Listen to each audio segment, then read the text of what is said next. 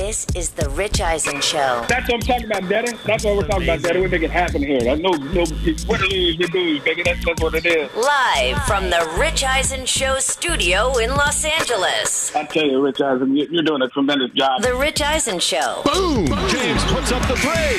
Oh, it's good!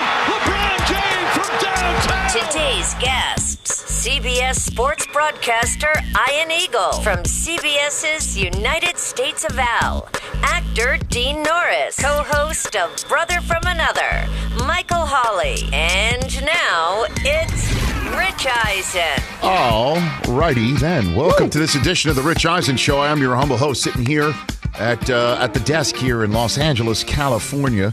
Um, great three-hour show. I'm very excited to be here. Good to see you over there, Chris Brockman and Mike Del My. Tufo. Good to see Rich. you. What do you Good to say, see Ray? you, TJ Jefferson, in your social media Grandmaster post. Good Hello, to see Rich. you. Um, hello to you uh, here in Los Angeles, California. Well. That was one hell of a basketball game last night in the downtown Hoops Dojo with 6,000 fans, Drake, Michael B. Jordan, and more. Sure was. Um, it was the uh, largest um, crowd in Staples since uh, the pandemic hit. And uh, fans in the building, and LeBron in the building, and Steph Curry in the building. And the NBA will never have it better in the history of the play-in tournament. It'll never be as good as last night. That's your high water mark. Greatest game in the history of the NBA play-in tournament to date. so we've got the greatest player In the history. in the greatest game. We can start the debate. Who's the greatest player in the history of the NBA wow. play-in It's tournament? Jayson Tatum. Throwing Tatum. It's Jayson Tatum. Well, I mean, he's the most prolific.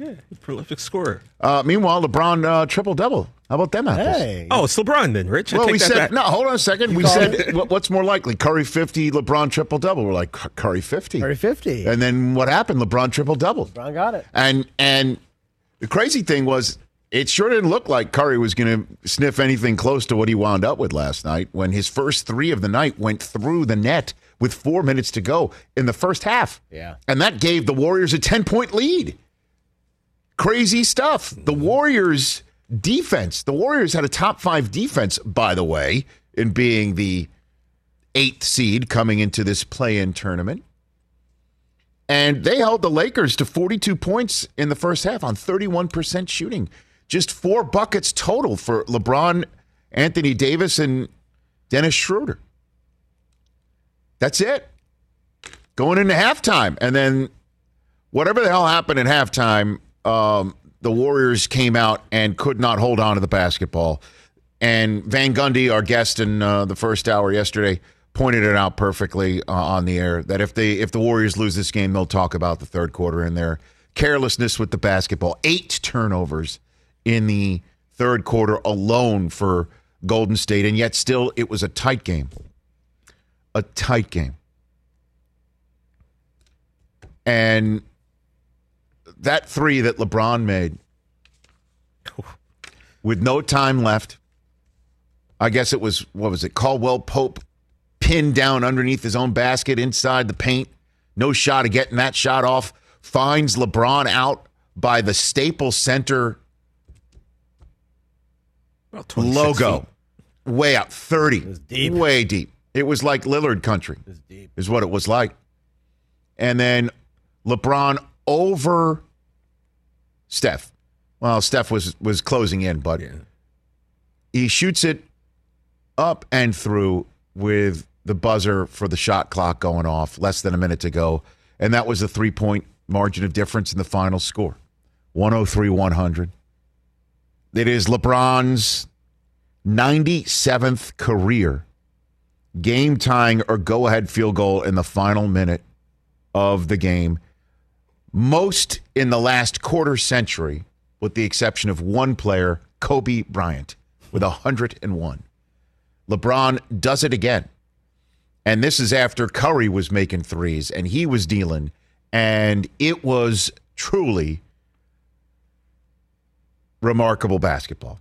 Loved every second of it. And I'm, you know, joking that's the greatest play game in the history of the NBA play-in tournament, but they'll never have it better. They will never have it better as long as this play-in tournament happens every year, year in and year out. against the wishes of some people and the board of governors and maybe some players. NBA will never have it as good as seven versus eight, where the seven and eight teams were the winners of four of the six previous NBA championships. They will never have it better with an all time GOAT in LeBron and Steph Curry on either team. They'll never have it better than that. It will always be like, with all due respect to you, Chris Brockman and the Celtics Nation, a seven versus eight, like Celtics versus Wizards. That's the way it's going to be from now on. It's going to be like seven versus eight, scratching to get in. It won't be seven versus eight, two all time greats as seven and eight because of injury marred seasons that put these two teams in this position. Won't happen again. So we should soak it up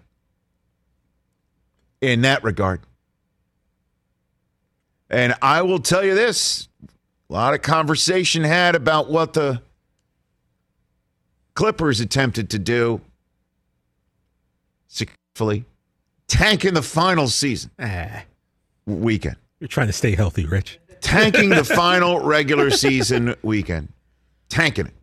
I don't like that word. No, please. I don't like that word at all. You know, as well you should. you, you, you, you're I mean, it works. It makes sense because because what team is just like I want to I want to I want to avoid the Lakers for as long as possible. I want to avoid that team for as long as possible. What message are you sending? Is what the question was about Tyronn Lue, Ty Lue saying to his team, "Yeah, we're going to just pull the plug right here, right now. Four seed is perfect for us because we don't get to." See the Lakers if it all works out until the Western Conference Finals. Let's avoid the Lakers as long as possible. And there's the Sun saying, screw it. We'll take whoever's coming our way. And then the sensibility, anyway. the sensibility also being, hey, you want to get the Lakers now. You want to get them now when they are staggering still. You don't want to get them when they have their sea legs under them. You just don't want it. Well, guess what? They got their sea legs under them after halftime. This looks like already after last night, and I know LeBron didn't want to play in this game. The Lakers didn't want to play in the play in tournament, didn't want to have the pressure of last night upon them. And the first half, it looked like they didn't want to have the pressure of last night put upon them. And the Warriors came out with the proverbial house money and didn't even need Steph Curry in the first half, shooting all sorts of threes. Didn't have to depend on him. Played really smart offense, excellent team basketball, terrific defense, and then did it throughout the entire game, with the exception of obviously those third quarter turnovers that really hurt them. Despite losing that halftime double digit lead that was courtesy of Steph jarring a step back three after weaving his way through the Lakers perimeter defense. How great was that moment at the end of the first half? We forget about the way the first half ended because we're obviously yo. focused on the way the game ended. You know what? The only way that that, and I know this is not an uh, uh, an appropriate comparison. How's that for a setup? But you you know you see with those those competitions of at dog Yeah, shows they're weaving in where and they're out of- weaving in and out of Yeah, yeah, like yeah. these these poles. Yep.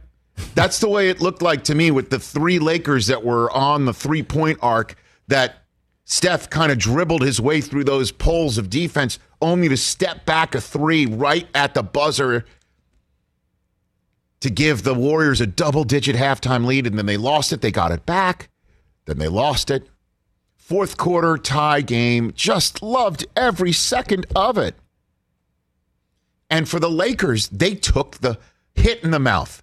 They finally tasted blood, right? The whole concept of you don't know you're in a fight until you're hit in the mouth first. Be hard pressed for me to be sitting back here and saying, you know what? You want the Lakers right away because the Warriors got him right away. And LeBron showed why he's still LeBron. Might not be 100%, whether it's his high ankle sprain or his vision after getting smacked in the face by Draymond Green. And once again, I'll repeat what I tweeted last night.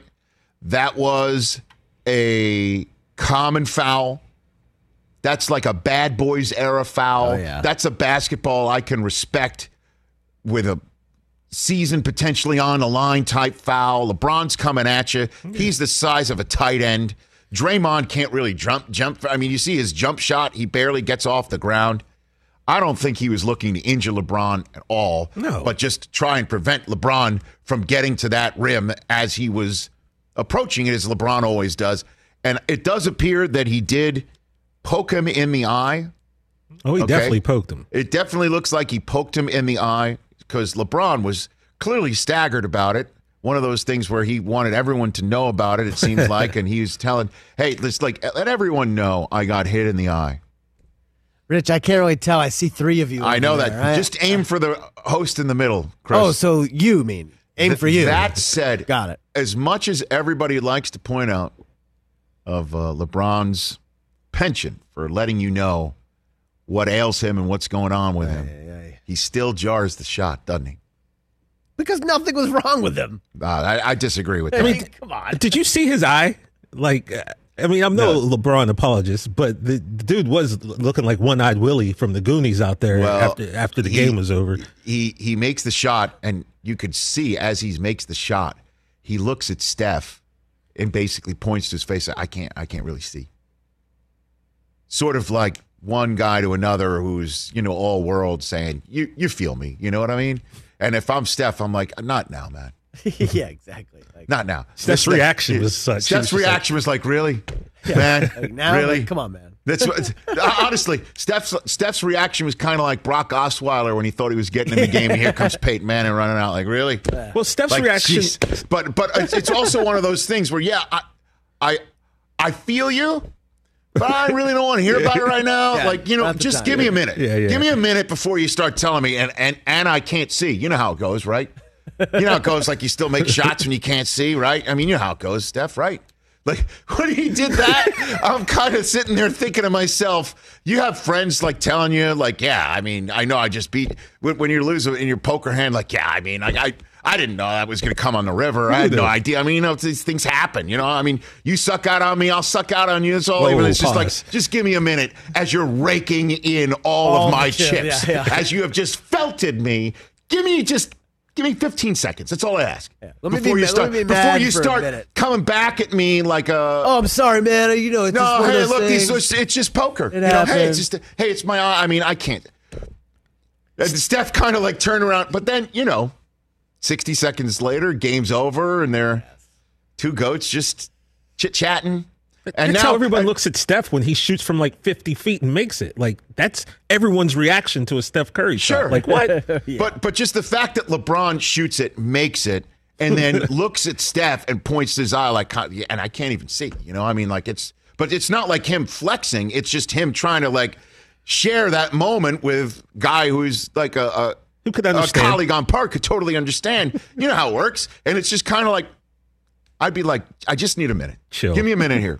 And the one last, the one, the, the the the individuals I feel the most sorry for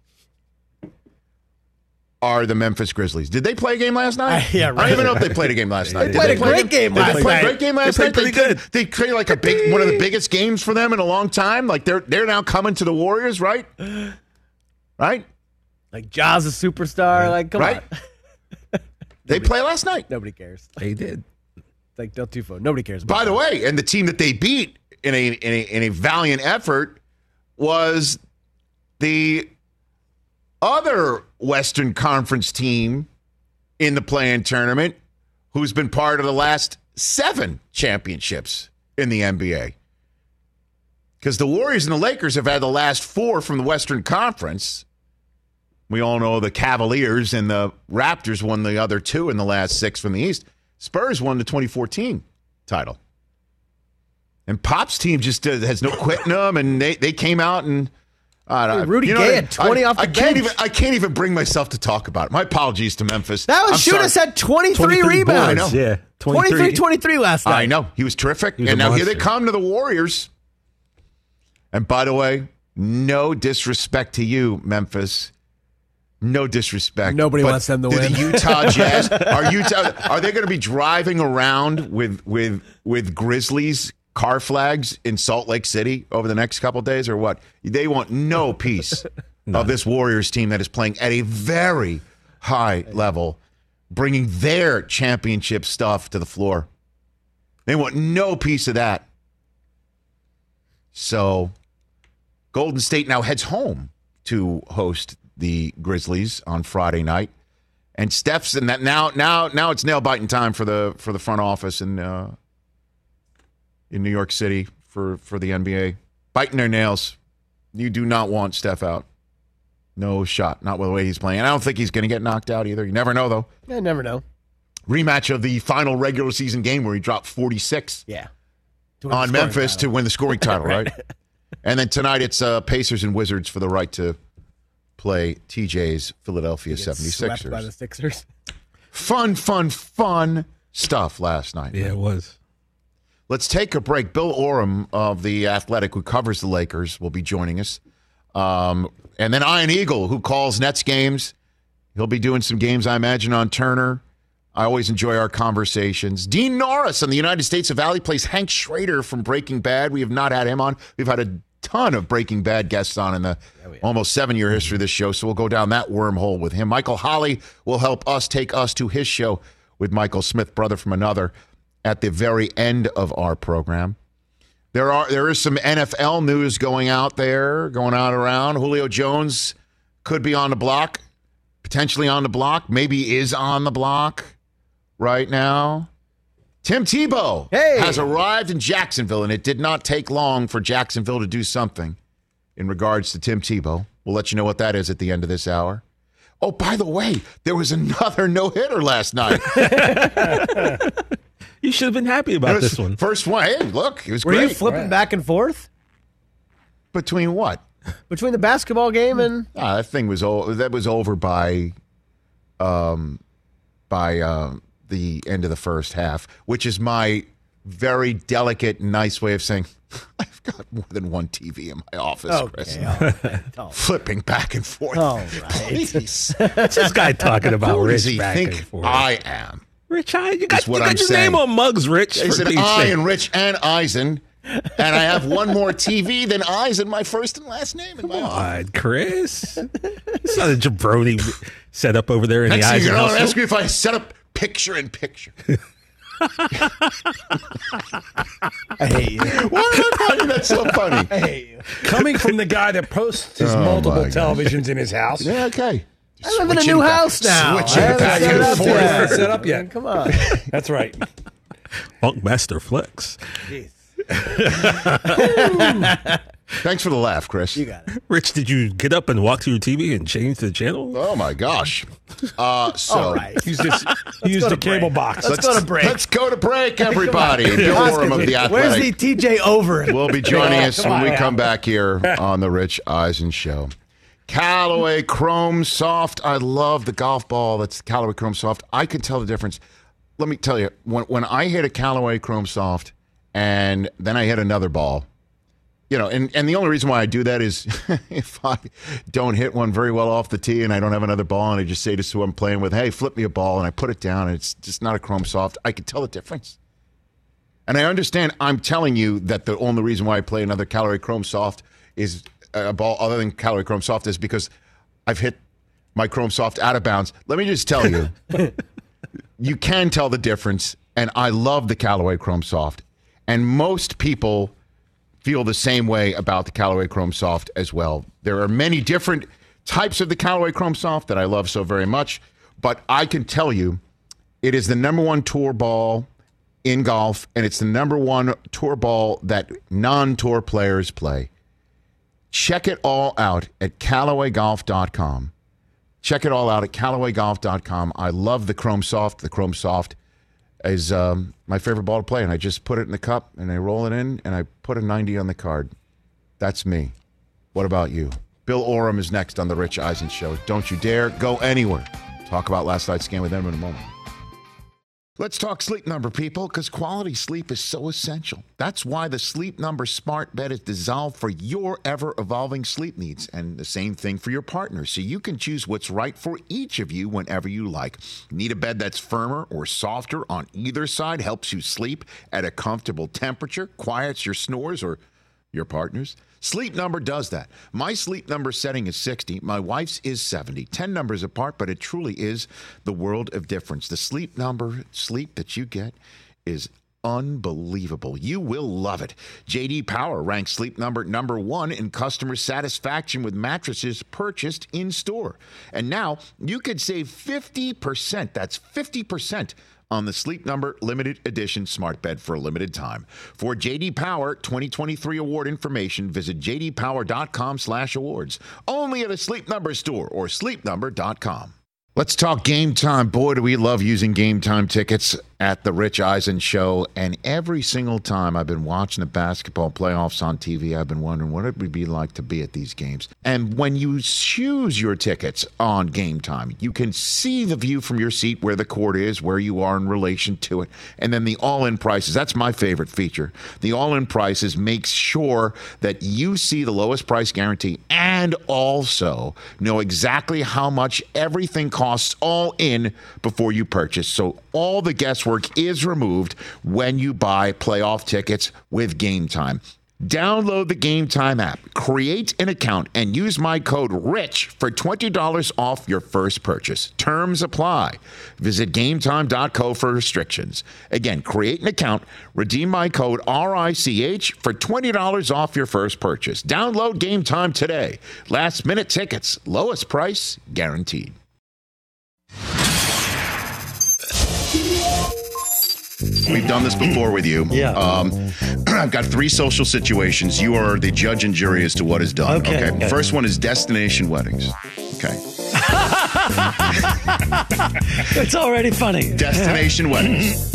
I say to my wife, we're going to a destination wedding. We should not give a present because my presence is my present. What do you say, Larry? First of all, where is the wedding? How far is it? another country. Okay, you don't even go. you don't go. You don't go. But it's a close family friend. I don't care. I am not flying 14 hours on a plane Yes. to somebody's wedding. I'm not going to do that. Even if it's a nice destination where it's a nice hotel and you're set up. No, 14 hours on a plane, you, you can't even breathe. Come on. So wh- what would be the what the distance from your house that you would An hour and a half by car. That's it. No plane. That you, didn't, you, Okay. know, you don't get on planes for weddings. Right. Okay, out of the question. Here's social situation number two for you, Larry David. Sure. You're going over to somebody's house. Okay. All right. For let's say the fight, the Mayweather McGregor fight. This Okay. happened to one of our Sure. producers, Ken Okay. Tulo. Okay. Okay. Uh, they brought desserts. Fight ends. Nobody's touched the desserts. they like these desserts. Is it okay to take the desserts home? All right, well, we did this on uh, Seinfeld. You did. Yeah, the marble rye. Well, the marble. Okay. Here's the thing. Yes. You bring it over. Do they know you brought it over? Yes, they do. Well, if they know you brought it over, then you can't take it. But what if nobody's tried it? You know, it's not like a bottle of wine. A bottle of wine could be still- savored later on. It's still it's a you're, perishable. You're, you're it to the host, right? That's true. The host saw it. Mm-hmm. It's different if the host didn't see it. Then you can sneak out with it. So if the host never saw it, if The you placed it on saw the it. table and there's no note, Yeah. that's when you could take it. If you think if you think you're not going to get caught, yeah, then you could take it. The problem is though, Larry, is you never know what was looking. The eye in the sky Well, that's that's the that's the gamble. Yeah.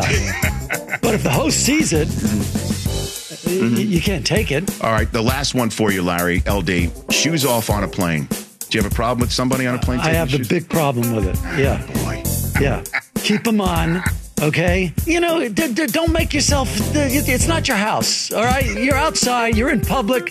I don't want to. I don't want to see your socks. And uh, God forbid you have a little odor down there. Who needs that, right? And I don't even want to know if you do have it. Exactly. It's close quarters. Come on.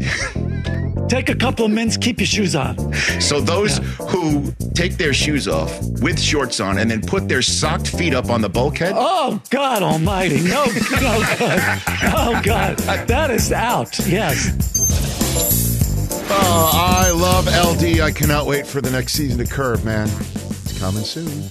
Back here on the Rich Eisen Show, 844-204-RICH. one one big happy NBC Sports on Peacock simulcast family on this Rich Eisen Show terrestrial and satellite radio station or streaming on Audacy every day. We're thrilled to have you and thrilled to have here on the Rich Eisen Show, a man who covers the Lakers for the Athletic, Bill Oram, here on the Rich Eisen Show. How are you, Bill?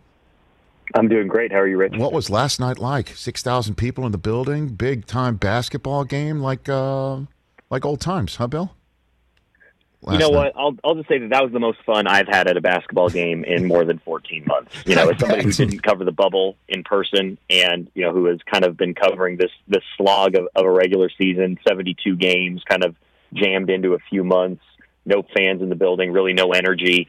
Um, last night felt the closest to normal it's been. You had celebrities courtside at Staples Center. Michael B. Jordan was there with Drake. You know, uh, heavyweight battle between LeBron and Steph Curry.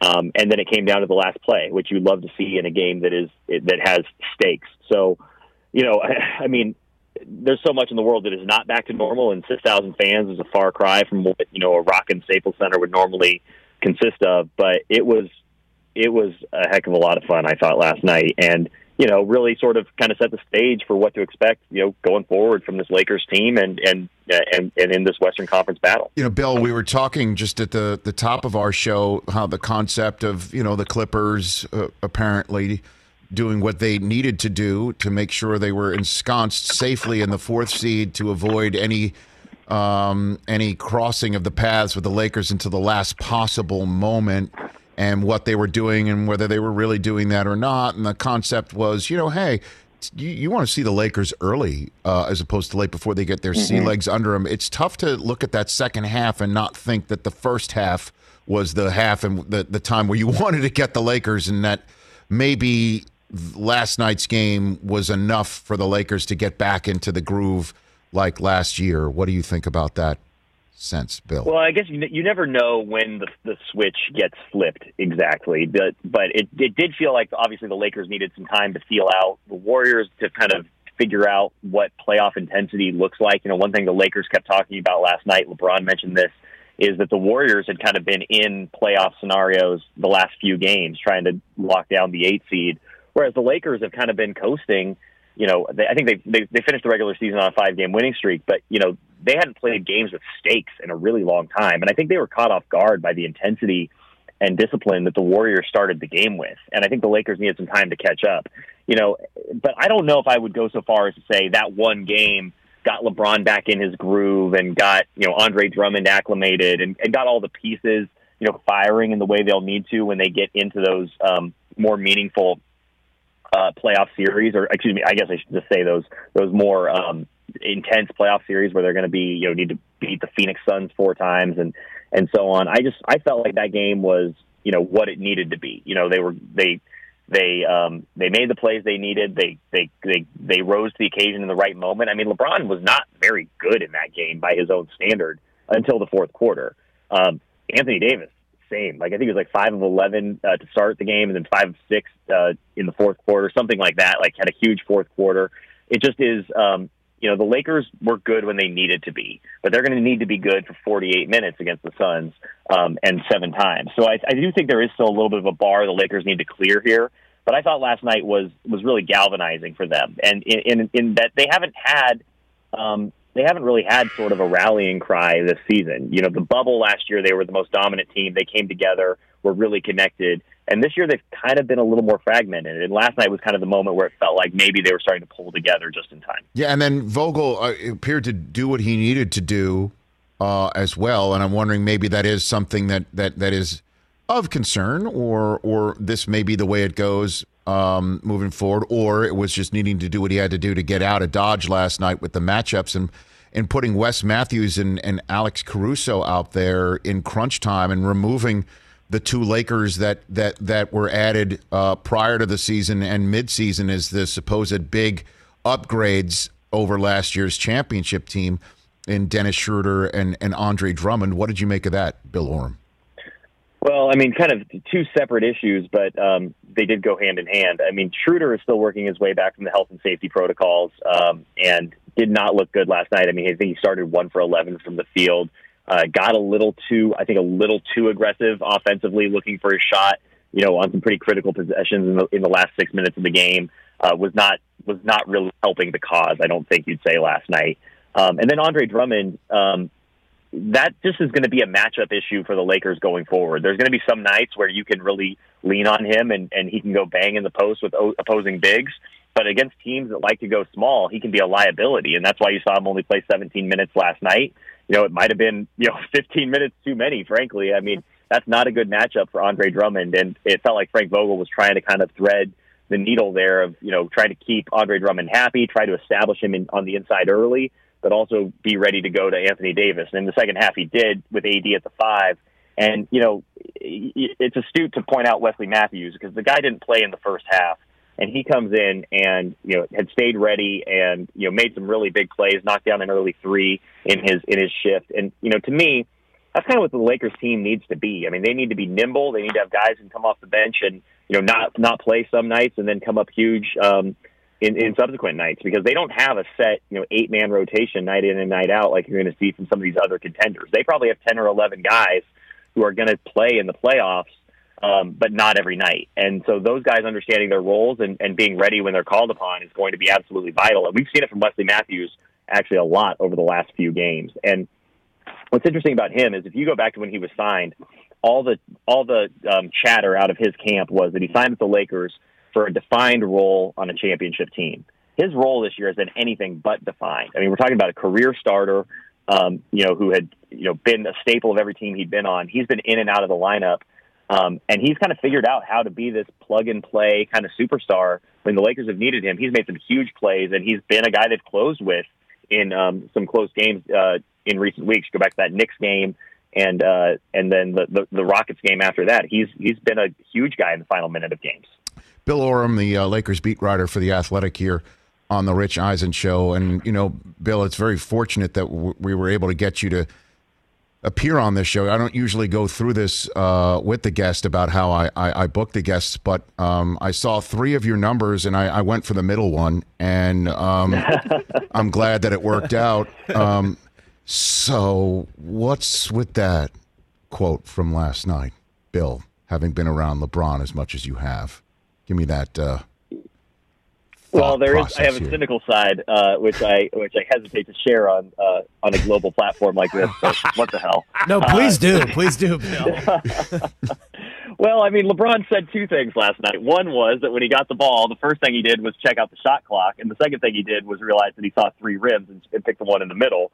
And my my the cynical side is like, well, how could he read the shot clock if he if he saw three baskets? But um, Wouldn't there be three listen, shot I mean, clocks, right? Wouldn't there be I three mean, shot? maybe, maybe he saw he saw it said point nine three different times, and that, that and that expressed the urgency to him. I, I you know, LeBron was was hurting. Where we sit at Staples Center was right next to where he went down after that foul by Draymond, and that was a that was a pretty gruesome play. And I wasn't sure, actually, frankly, until after the game, what had um, what on him was hurting, because he he he landed on his on his backside. His le- his leg kind of landed awkwardly, and it looked like he might have hit his head on his way down. And so when he's on the ground, you know, he was touching his head, he was touching his face. You know, later realized, you know, he was checking for blood and he was blinking to try to, you know, make see what his vision was like. I didn't know if he might have a concussion. Um, you know, it was a pretty it was a pretty gruesome play, and it wasn't you know malintent by you know by Draymond. It was a hard foul to keep LeBron from scoring in a one point game.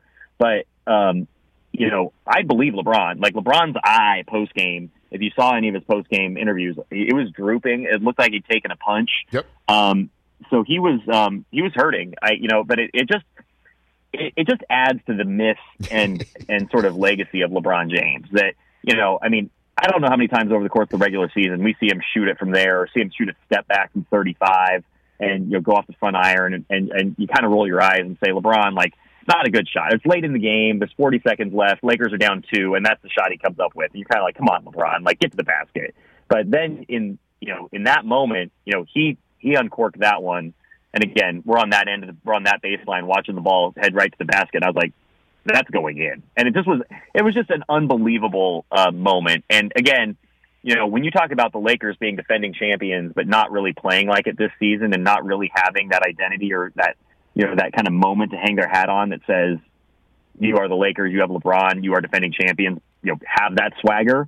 I feel like that moment um, sort of became that, where the Lakers could sort of use that as their reset to say, we are here and we're ready for, for this playoff run. Yeah, I, I don't doubt at all that I'm sure Draymond got him in the eye. There's no question. There was no question in my mind. It was just, you know, um, and and I I I I haven't also been hit by somebody like Draymond Green in my entire life. I have never been contacted by anybody that size, let alone having somebody with that hand size take one of their fingers and you know hit me in the eye. You know, and I I, I did sit, as I'm sitting there think that he was while the concept of common foul or flagrant foul was under the hood, to use the NFL phrase of replay, that he might have been, you know, making sure that there was uh, everyone was no. Even Van Gundy was saying in the broadcast, you know, he, he's making sure everybody sees how hurt he is, and that might actually gain the shots and possession, which would have been so huge at the time. Um, it's just uh, him making that shot and then looking at Steph and pointing the eye, kind of like you know, I can't even see. You know what I mean? Like yeah. It, yeah. it was, it was you know, there's some athletes who will talk about it, and then there are other athletes who'll be like, "Yeah, I, I, I, what are you talking about? I, you know, my eyes, I'll be fine." You know what I mean? Like, and, and LeBron is the the former, not the latter, and that's just part and parcel of number 23. There's no question about well, it. Well, he also, yeah, and he also, um, you know, he also makes it very clear that he feels, you know, disrespected. When he feels disrespected, he's not afraid to say it. And you know, you go back to when the Lakers won the championship in the bubble.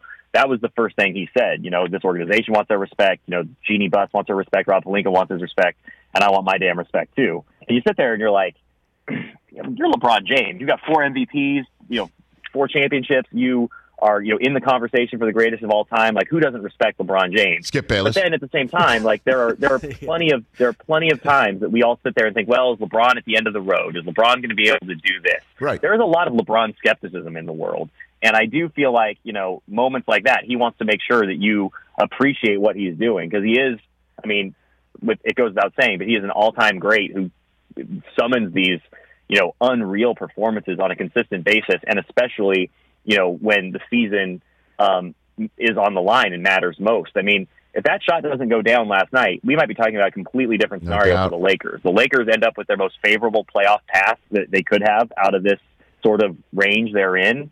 Um, and you can you can you can sort of you know do some mental gymnastics, and they're in the finals pretty easily.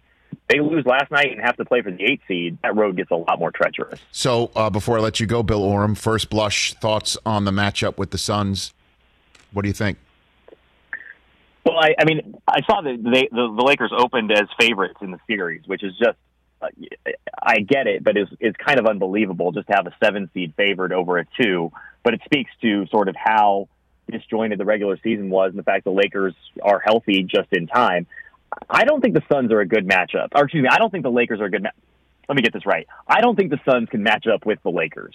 You know, Anthony Davis is is obviously a bad matchup for most teams, but I look at the Suns and I'm wondering who guards Anthony Davis. You know, I love Mikal Bridges, and I think he's you know one of the young um, stars in the league that we're going to be talking about for a long time as kind of the guy who can do everything on the floor in a supporting role. Um, but you throw him at LeBron, who's left to try to wrangle with Anthony Davis? You know, Dario Saric to me is not an answer, and I, I just feel like the Lakers are going to be too physical um, and and are too good uh, in transition. Um, you know, the Suns have had an amazing season. Wouldn't count them out. Chris Paul, um, you know, the resurgence, uh, you know, not even a resurgence, just the continuation of everything he's done throughout his career is is admirable. And I think I think people are sleeping on the Suns as a contender a little bit and see the Suns kind of as this feel good story that you know is maybe a year away. That this is a a transitional step toward becoming a contender. Um, but I, you know, I, I don't know. When I look at it, I just see the Lakers having too much, too much, um, too much inside for the Suns. But, but we'll see. I mean, the, the, they they were a game off the best record in the league for a reason. And the Lakers, I mean, we haven't seen them at their best for an extended period of time. And a playoff series is just a different level of intensity and requires a different level of of being locked in and that's something that the Lakers haven't had uh, really since they left the bubble back in October. Bill, thanks for the time, thanks for the thoughts, um, and thanks for your reporting that I get to read uh, on the Athletic. And I look forward to your coverage throughout the playoffs. And keep looking for uh, my call. I appreciate you coming on. Appreciate that so much. Thank you, Rich. You bet. That's Bill Oram. Check him out uh, on the Athletic. And as you can hear, he knows his basketball. Sure does. he knows his Lakers. and he knows that there's only one shot clock above just one rim. That is a very interesting note that he pointed out there. LeBron listens to too much Skip Bayless. I mean, honestly, or people like you. You res- like deep down, Chris. You do respect LeBron Yeah, James' no, all-time greatness. Absolutely. Before LeBron left for Miami, I loved LeBron. And then he kind of went to Miami, and it was important for him to become this villain, quote unquote. And I, I don't know if it was that. important for him to do that. He made a mistake that he has even admitted. And how he went his and how he went about it. But Correct. Miami became the villain of the NBA, which sports need villains. I, I totally understand that. But then everything since then, he just he does things that he doesn't need to do. He says things that he doesn't need to say, and then he kind of makes it easy for people like Skip and sometimes myself. And and, I- and it's fine, but like to say that you're disrespected, people think you're the second greatest player of all time. Yes, but So I mean, come on. Chris, you- on, we'll- I want to take a break and put a pin in this conversation. Uh, and when we come back, have the the palate cleanser known as Tim Tebow. Didn't take long for the Jaguars to do one thing after signing Ja- uh, Tim Tebow. We'll talk about that next. Afford Anything talks about how to avoid common pitfalls, how to refine your mental models, and how to think about how to think. Paula, while certainly you can mess up on a million dollars a year, it is far less likely than it is on $30,000 a year. Right. I would meet wonderful people that were struggling with a budget that was super tight. It was 100% you need to make more money. Make smarter choices and build a better life. Afford anything, wherever you listen.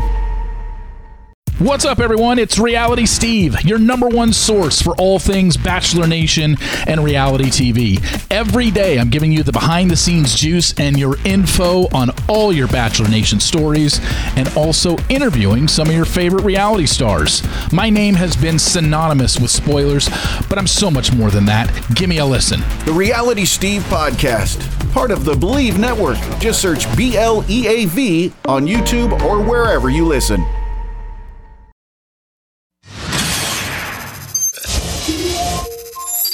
Were you a trial lawyer? Yeah. You well, were. yeah, yeah, I was a commercial litigator, so, I did, like, did trial work. ladies and gentlemen of the jury, like you did that. You have Yeah. opening statement, closing statement. The one case that I had that was somewhat gained some notoriety was I represented a costume manufacturer against Barney the Purple Dinosaur. so the the the, the group that owned the rights to Barney went around and they have to do this called Lyons Partnership. They were they were suing people who were infringing upon the the image and likeness of Barney.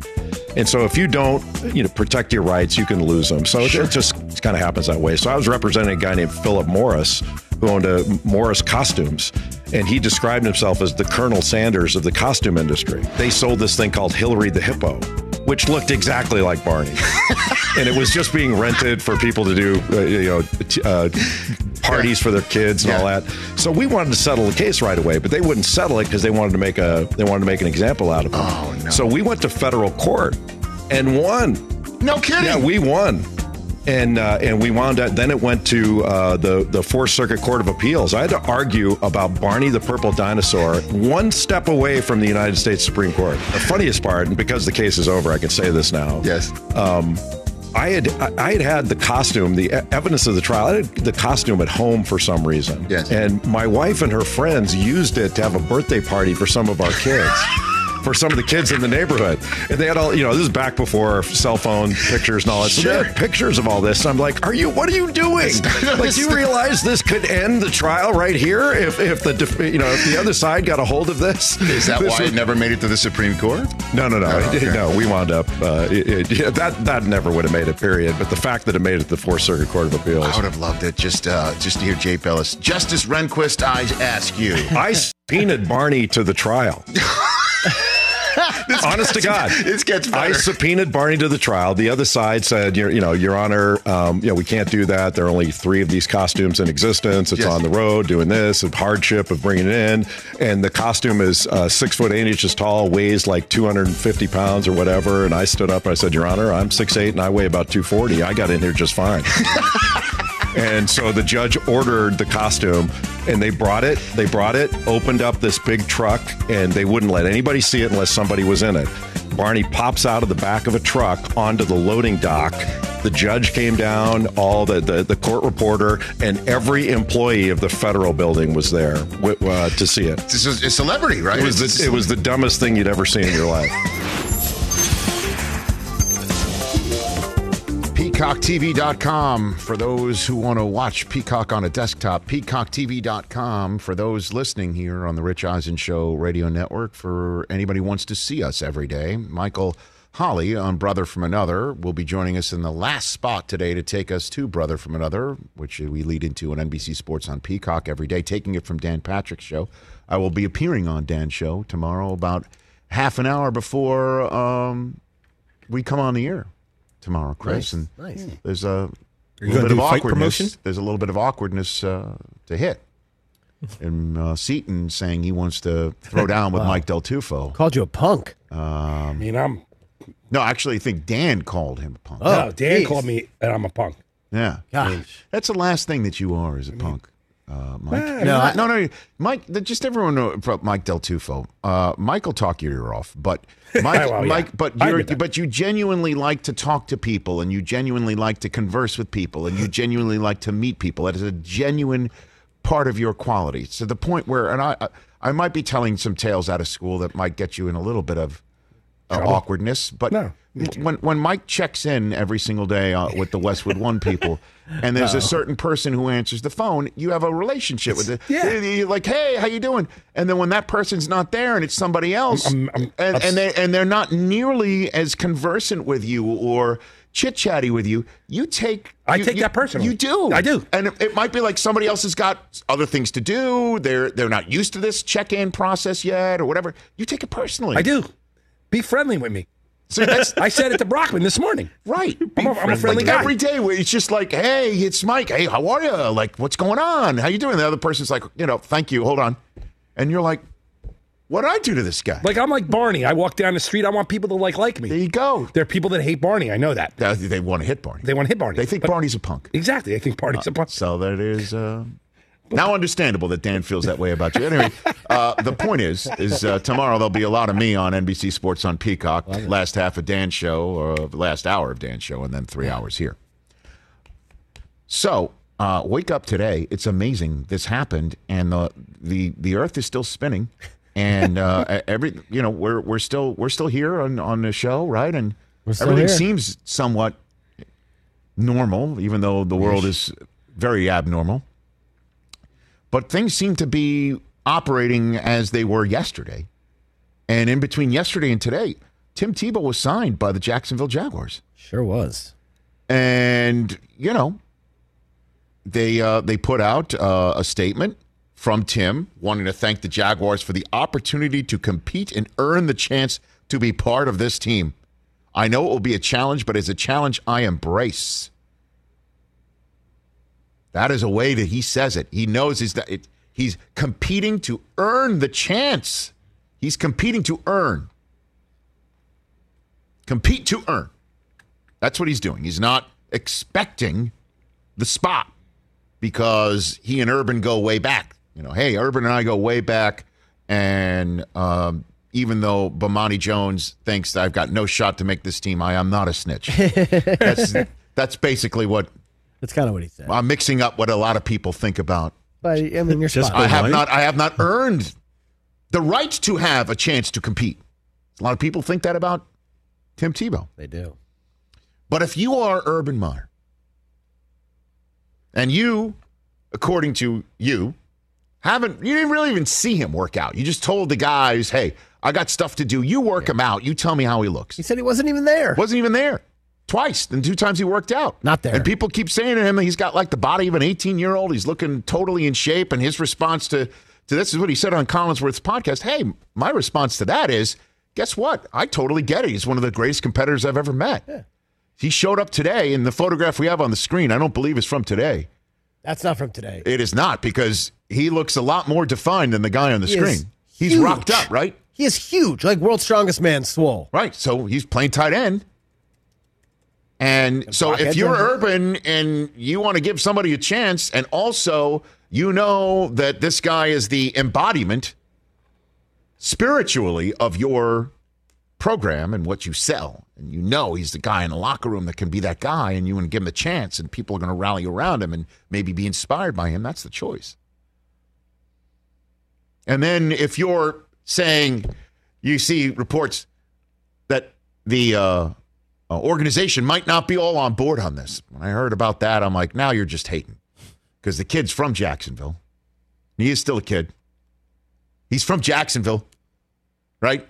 The Khan family, they're all about marketing. They know how to market. They know how to do this and that and the other thing. They got the AEW and they've already told London expect to see a lot more of us here in Jacksonville from Jacksonville when the pandemic's over.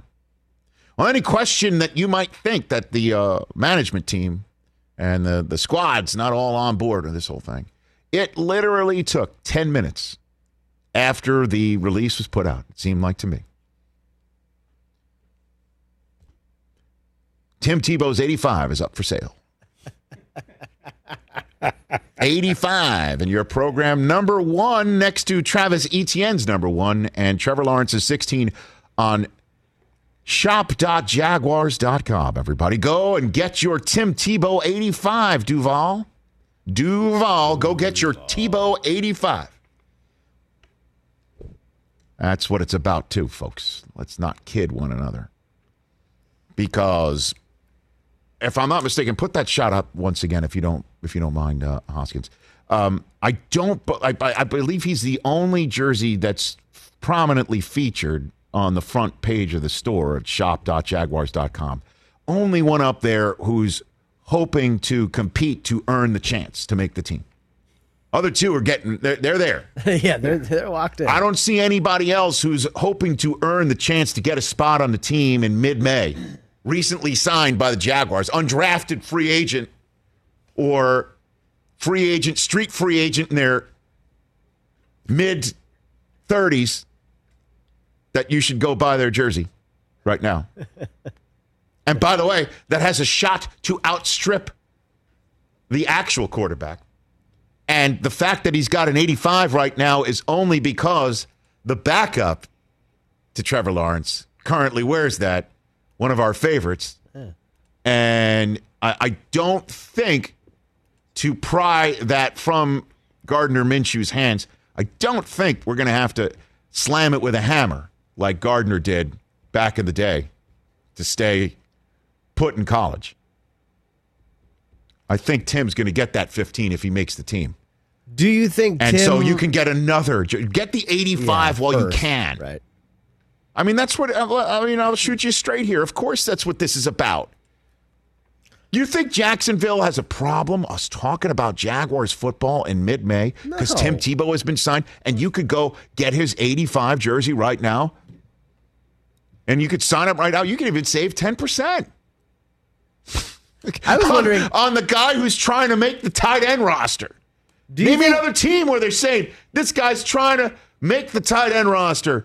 Go shop and get his jersey right now. It doesn't exist. Did Tim call Gardner and ask for 15? I don't think so at all. He's showing up. I'm 85. That's what tight ends wear. I don't even care what the new rules are. He's 85. He's just earning the hope to right to compete, to earn a right to plan and make a team. It's That's it. Trevor Lawrence is going to start for the Jaguars. Yes, sir. Okay. Here's a question. Yes. You're you're bringing Tim Tebow in to play tight end, and week three you've got the Arizona Cardinals coming, which means you've got J.J. Watt and Chandler Jones and you know Isaiah Simmons and, and Budda Right. Baker blitzing. Are you going to feel comfortable having Tim Tebow out there as a tight end Oh, blocking the X's and protect your O's most on me valuable just asset? yet, T- TJ. We're not. We're not. We're not at T. We're, we're not there yet. Oh, We're not at X's and O's. I'm just honestly, like I'm saying, saying, we're just earning for a right to compete right now in mid-May. And by the way, get your 85 jerseys right now. That's what it is. And I would love to see him out there trying to chip J.J. Watt in Week Three. You bet. So would the Jaguars, and so would probably CBS, which probably has the game, or Fox. Facts, and the world will keep spinning. Hour number two, Iron Eagle. When we come back, we're still on Peacock though. You know who doesn't want to see that, Rich? Trevor Lawrence back there. Yeah. I'm willing to bet. uh, hold on a second. Everybody is looking at this signing as if Tim Tebow from nine years ago is going to show up. Yeah, we don't know what he looks like on a football field. None at all. And what does it cost him? All it costs them, the only person this costs, the only person this costs is whatever other individual might have had an opportunity to make the tight end roster of the Jacksonville Jaguars. That's the only person that this costs. Only one. Doesn't cost Urban Meyer a damn thing. Anybody sitting here saying he will lose the locker room if he gives a guy a chance in the team that doesn't deserve it. Okay. Got it. In the same way that La Russa has supposedly already lost the White Sox locker room based on what he's doing with this kid Mercedes, and they're all dressing up, you know, going on a road trip. Did you see those pictures from the Chicago White Sox as they're getting ready to go take on the Yankees? They're, They they don't look like a team in turmoil, that's for sure. Look, I'll say this: let's just let the guy try out. Jacksonville is just sitting back. We're talking about it. They're selling his jerseys. Facts. Let's see what happens. If he makes the team, you don't think you don't think week one. Where the hell is my I got it. Don't worry. It's right here in front of me. Week one, Jacksonville Houston. versus Houston at the Texans. With everything going on with Deshaun Watson or not, whoever the hell they're starting, you don't think all eyes will be on number 85, probably 15 by that point when he comes trotting on the field. Okay. I, And what if he's a healthy scratch that day? It could be that way too. He's making the team just to try and work the culture in the locker room. Honestly, all it is costing anybody right now is that one unknown, faceless current individual that would have a shot to be on the practice field to, as Tebow said, compete to earn the right. That's it. That one person. And Urban's like, uh, I'll, I'll sacrifice that one person, whoever he may be, to put Tebow out there. And the Khans are like, guess what? Duval, shop.jaguars.com. Iron Eagle, everybody. Hour number two. Talk some hoops with one of my favorite funny guests coming up.